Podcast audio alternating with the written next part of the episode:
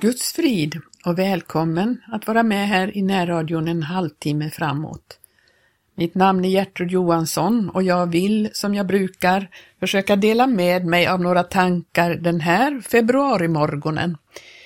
Det är, tiden går så väldigt fort upplever jag, nu är vi redan inne i februari detta år. Och jag upplever att tiden är väldigt kort. Jesus kommer mycket snart. Och det är så viktigt att du och jag verkligen söker oss närmare Herren och lär känna honom ännu mer och att vi hör till dem som får gå in med honom i bröllopssalen när han kommer och hämtar oss. Eh, jag skulle vilja tala om de här tingen, hur vi behöver förbereda oss och vara redo eh, i den här tiden. Eh, det är så mycket vi behöver eh, beakta i hans ord. Eh, I Lukas 21 så talas det mycket om den sista tiden. Men innan jag går in på det så skulle jag vilja hänvisa till Johannes som har skrivit Johannes uppenbarelse. Han eh, säger så här i, ja vi kan läsa några versar där i Johannes första kapitel, Johannes uppenbarelses första kapitel. Johannes hälsar de sju församlingarna i provinsen Asien.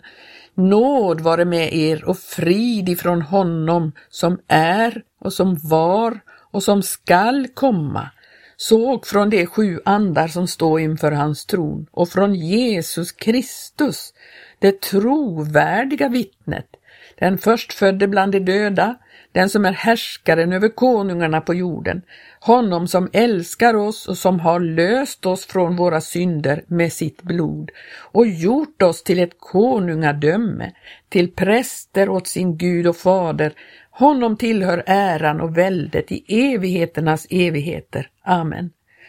Se, han kommer med skyarna och allas ögon ska se honom, ja och deras som hava stungit honom och alla släkter på jorden skola jämra sig vid hans åsyn. Ja, amen. Jag är A och O, säger Herren Gud, han som är och som var och som skall komma, den allsmäktige. Och så kommer vers 9. Jag, Johannes, er broder, som med er har del i bedrövelsen och riket och ståndaktigheten i Jesus. Jag befann mig på den ö som heter Patmos för Guds ords och Jesu vittnesbörds skull. Och så berättar han om sin uppenbarelse som han fick där. Men jag upplever att han är en broder, precis som han skriver, därför att han har del i bedrövelsen, riket och ståndaktigheten. Och detta har vi alla som är också födda på nytt och är frälsta, så upplever vi ju de här sakerna. Bedrövelsen, riket och ståndaktigheten i Jesus. Det har vi också del i när vi vandrar här i tiden.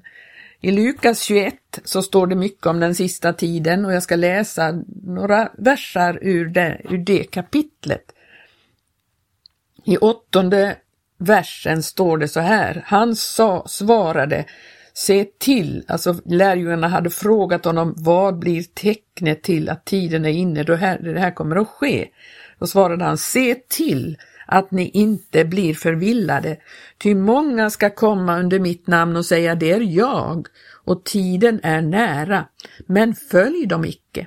Och när ni får höra krigslarm och upprorslarm så bli inte förfärade, ty sådant måste först komma, men därmed är icke strax änden inne. Därefter sade han till dem, folk ska resa sig upp mot folk och rike mot rike, och det ska bli stora jordbävningar, så och hungersnöd och farsoter på den ena orten efter den andra, och skräcksyner ska visa sig och stora tecken på himmelen. Och så kan vi fortsätta i 17 versen, och ni ska bli hatade av alla för mitt namns skull, men inte ett hår på era huvuden skall gå förlorat. Genom att vara ståndaktiga ska ni vinna era själar. Och så kan vi fortsätta i eh, 25 versen. Och tecken ska ske i solen och i månen och i stjärnorna och på jorden skall ångest komma över folken och de ska stå rådlösa vid havets och vågornas dån, då nu människor uppgiva andan av förskräckelse och ängslan för det som ska övergå världen, ty himmelens makter ska bäva. Och då ska man få se Människosonen komma i en sky med stor makt och härlighet. Men när detta begynner ske, då må ni resa er upp och upplyfta era huvuden, ty då nalkas er förlossning. Ja, han säger ju så här, bli inte förfärade, säger han. Och i nittonde versen vill jag trycka på, genom att vara ståndaktiga ska ni vinna era själar. Det är vad som efterfrågas eller krävs i den här tiden. Det är ståndaktighet. Vi kan se i Uppenbarelseboken, eh, trettonde kapitlet. Där står det så här om, om ståndaktighet. Tionde versen. Den som eh, Ja, vi, vi, kan ta sista biten i den versen. Här gäller det för de heliga att ha ståndaktighet och tro.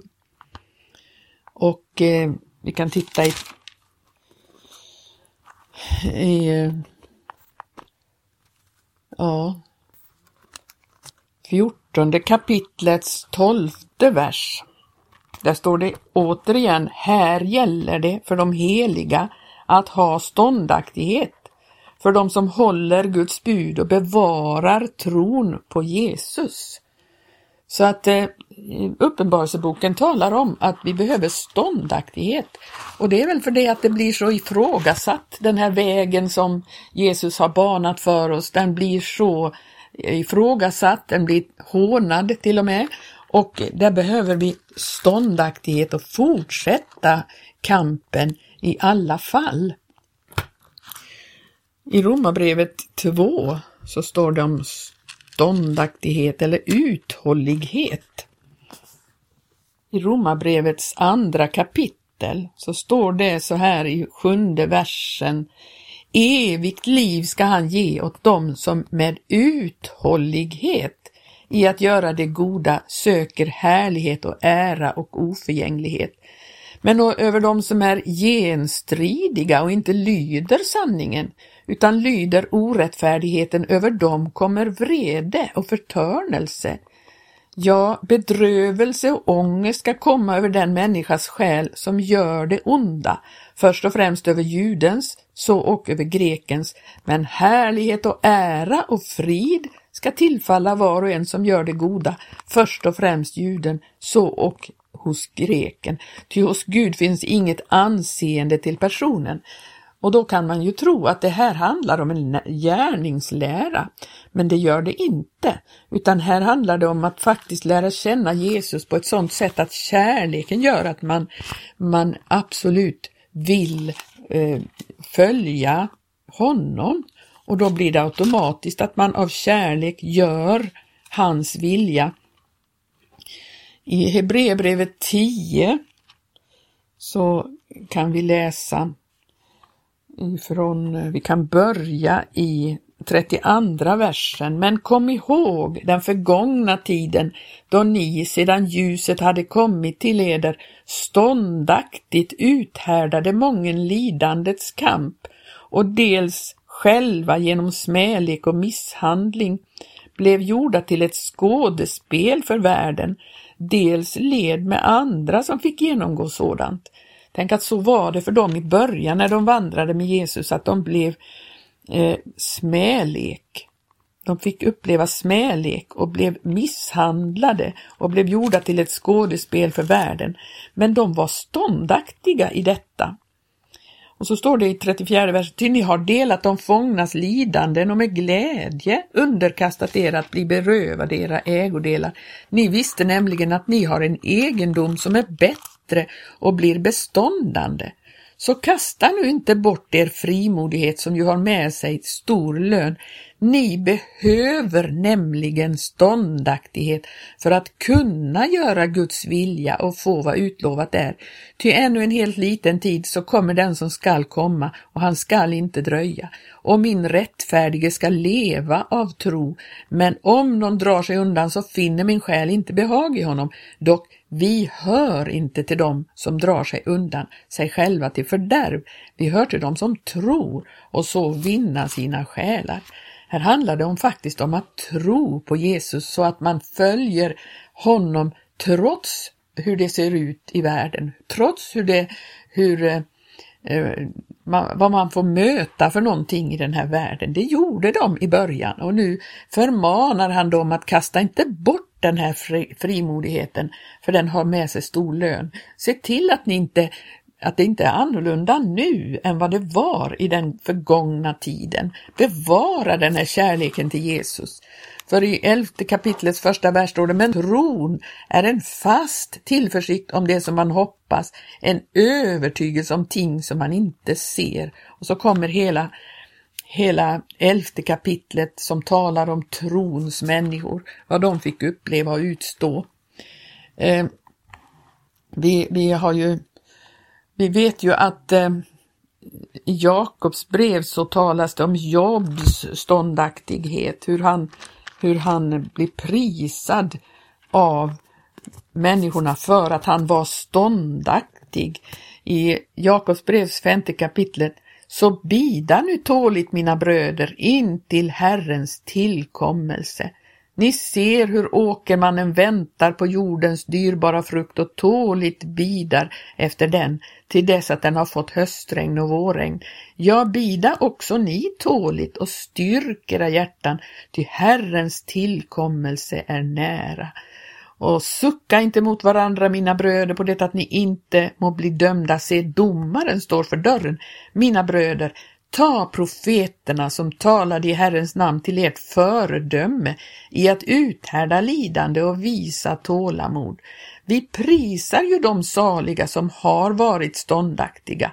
Om Jobs ståndaktighet har ni hört och ni har sett vilken utgång Herren beredde, ty Herren är nåderik och barmhärtig.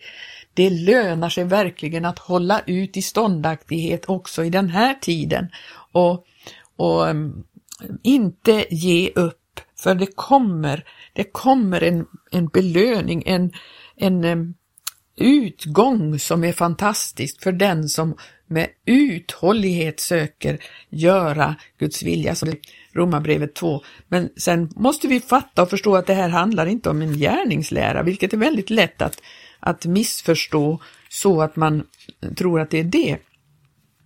Utan eh, eh nej, i Romarbrevets tredje kapitel och 21 versen så står det så här. Nu har utan lag en rättfärdighet från Gud blivit uppenbarad, en som lagen och profeterna vittnar om. Det här är till alla de som tror att det är genom lag, att man faktiskt ska följa Guds ord lagiskt. En rättfärdighet från Gud genom tro på Jesus Kristus för alla de som tror, ty här är ingen åtskillnad. Alla har ju syndat och är i saknad av härligheten från Gud och de blir rättfärdighet, eh, rättfärdiggjorda utan förskyllan av hans nåd genom förlossningen i Kristus Jesus, honom som Gud har ställt fram så som ett försoningsmedel genom tro i hans blod. Ja, det är den rättfärdigheten vi har och det är ju inte så att vi genom att lagligt hålla buden i, i Bibeln, naturligtvis ska vi hålla hans ord, men det ska vi göra genom kärleken. Eh, om man tittar i Johannes eh, i femte kapitlet så går Jesus verkligen till rätta med det här, därför att han som själv är ordet, han upplever att han konfronteras med skriftlärde och fariseer som påpekar att han ju inte följer lagen. Man blir upprörd över, man tycker att han, han eh, bryter mot sabbatsbudet och, och det, det är en väldig eh, diskussion om det här. Men Gud har ju sänt Jesus och han är sabbatsens herre. Och det är inte på det viset man, eh, man ska tolka skriften. I 24 versen i femte kapitlet så står det sannerligen, sannerligen säger er, den som hör mina ord och tror honom som har sänt mig, han har evigt liv och kommer inte ut under någon dom, utan har övergått från döden till livet. Och så står det om hans vittnesbörd, Guds vittnesbörd om, om Jesus. Eh, 31 versen, om jag själv vittnar om mig så gäller inte mitt vittnesbörd men det är en annan som vittnar om mig och jag vet att hans vittnesbörd om mig är sant. Ni har sänt bud till Johannes och han har vittnat för sanningen. Dock, det är inte av någon människa som jag tar emot vittnesbörd om mig, men jag säger detta för att ni ska bli frälsta. Han var den brinnande skinande lampan och för en liten stund ville ni fröjdas i dess ljus. Men jag har ett vittnesbörd om mig som är för mer än Johannes vittnesbörd. De gärningar som Fadern har givit mig att fullborda, just de gärningar som jag gör, de vittnar om mig att Fadern har sänt mig. Ja, alltså han hänvisar till det här att han faktiskt eh, botade en man som hade varit sjuk i 38 år och så anklagade de honom för att bryta mot sabbatsbudet bara för att han sa till den här mannen ta din säng och gå. Men gärningarna som jag gör, de vittnar om mig att Fadern har sänt mig, säger han. Ja, Fadern som har sänt mig, han har själv vittnat om mig, hans röst har ni aldrig någonsin hört, ej heller har ni sett hans gestalt, och hans ord har ni inte låtit förbliva er, ty den han har sänt, honom tror ni inte. Ni rannsakar skrifterna därför att ni menar er i dem ha evigt liv och det är dessa som vittnar om mig, men ni vill inte komma till mig för att få liv. Och så skriver han vidare, jag tar inte emot pris av människor, men jag känner er och vet att ni inte har Guds kärlek i er. Jag har kommit i min faders namn och ni tar inte emot mig. Kommer en annan i sitt eget namn, honom ska ni nog mottaga. Hur skulle ni kunna tro, ni som tar emot pris av varandra och inte söker det pris som kommer från honom som alena är Gud? Mena inte att det är jag som ska anklaga er hos Fadern, den som anklagar er är Moses, han till vilken ni sätter ert hopp. Trodde ni Moses så skulle ni ju tro mig, ty om mig har han skrivit. Men tror ni inte hans skrifter, hur ska ni då kunna tro mina ord? Här är det en väldigt tragisk eh, situation därför de här människorna trodde att de genom att ransaka skrifterna, följa minutiöst de lagar och bud som de kunde se där, så trodde de att de hade evigt liv. Men skrifterna vittnar om Jesus och det är frågan om för dig och mig idag också att vi måste finna Jesus i skriften. Vi måste finna hans eh, liv i skriften så att inte vi tror att vi kan följa eller fylla, eh, fylla någon slags eh, rättfärdighet genom att vara noga med att följa buden. Det är ju så, älskar ni mig så håller ni mina bud. Nej, här handlar det om ståndaktighet, men vi kan se när vi läser i, i eh, eh, i Uppenbarelseboken, andra kapitlet, så läser vi om e- Efesusförsamlingen. Där ser vi tydligt att det räcker inte med, det är väldigt viktigt med ståndaktigheten i vår tid, men det räcker inte med ståndaktigheten. Det måste till kärlek också. För det står så här i, till Efesusförsamlingen så säger han så här, jag känner dina gärningar och ditt arbete och din ståndaktighet. De hade ståndaktighet. Och jag vet att du inte kan lida onda människor, du har prövat dem som säger sig vara apostlar men inte är det och jag har funnit dem vara lögnare och du är ståndaktig och har burit mycket för mitt namns skull och har inte förtröttats. Det var väl väldigt eh, prisvärt att de hade varit ståndaktighet och de hade inte förtröttats i det här, men så står det, men jag har det emot dig att du har övergivit din första kärlek. Betänk då varifrån du har fallit och bättra dig och gör åter sådana gärningar som du gjorde under din första tid. Varom icke så ska jag komma över dig och ska flytta din ljusstake från dess plats så framt du icke gör bättring. Tänk att det fanns någonting som fattades och det var kärleken till Jesus. Du och jag måste i skriften finna Jesus och få bli fylld av den här kärleken genom hans ande så att vi i kärlek kan vara ståndaktiga den här tiden. Det är så viktigt att vi eh, gör detta genom kärlek, en tro som är verksam genom kärlek, en ståndaktighet och, och en kärlek i den här tiden.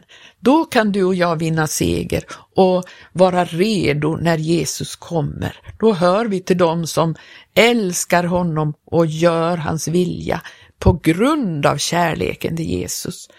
Nej, det är så viktigt att vi vårdar vårt innerliga egna förhållande till Jesus själv. Då eh, vinner vi seger i den här tiden. Och Gud välsigna dig som har lyssnat här och jag hoppas att jag kunnat förmedla någonting som kan vara dig till värde. Så hörs vi igen om en vecka. Amen.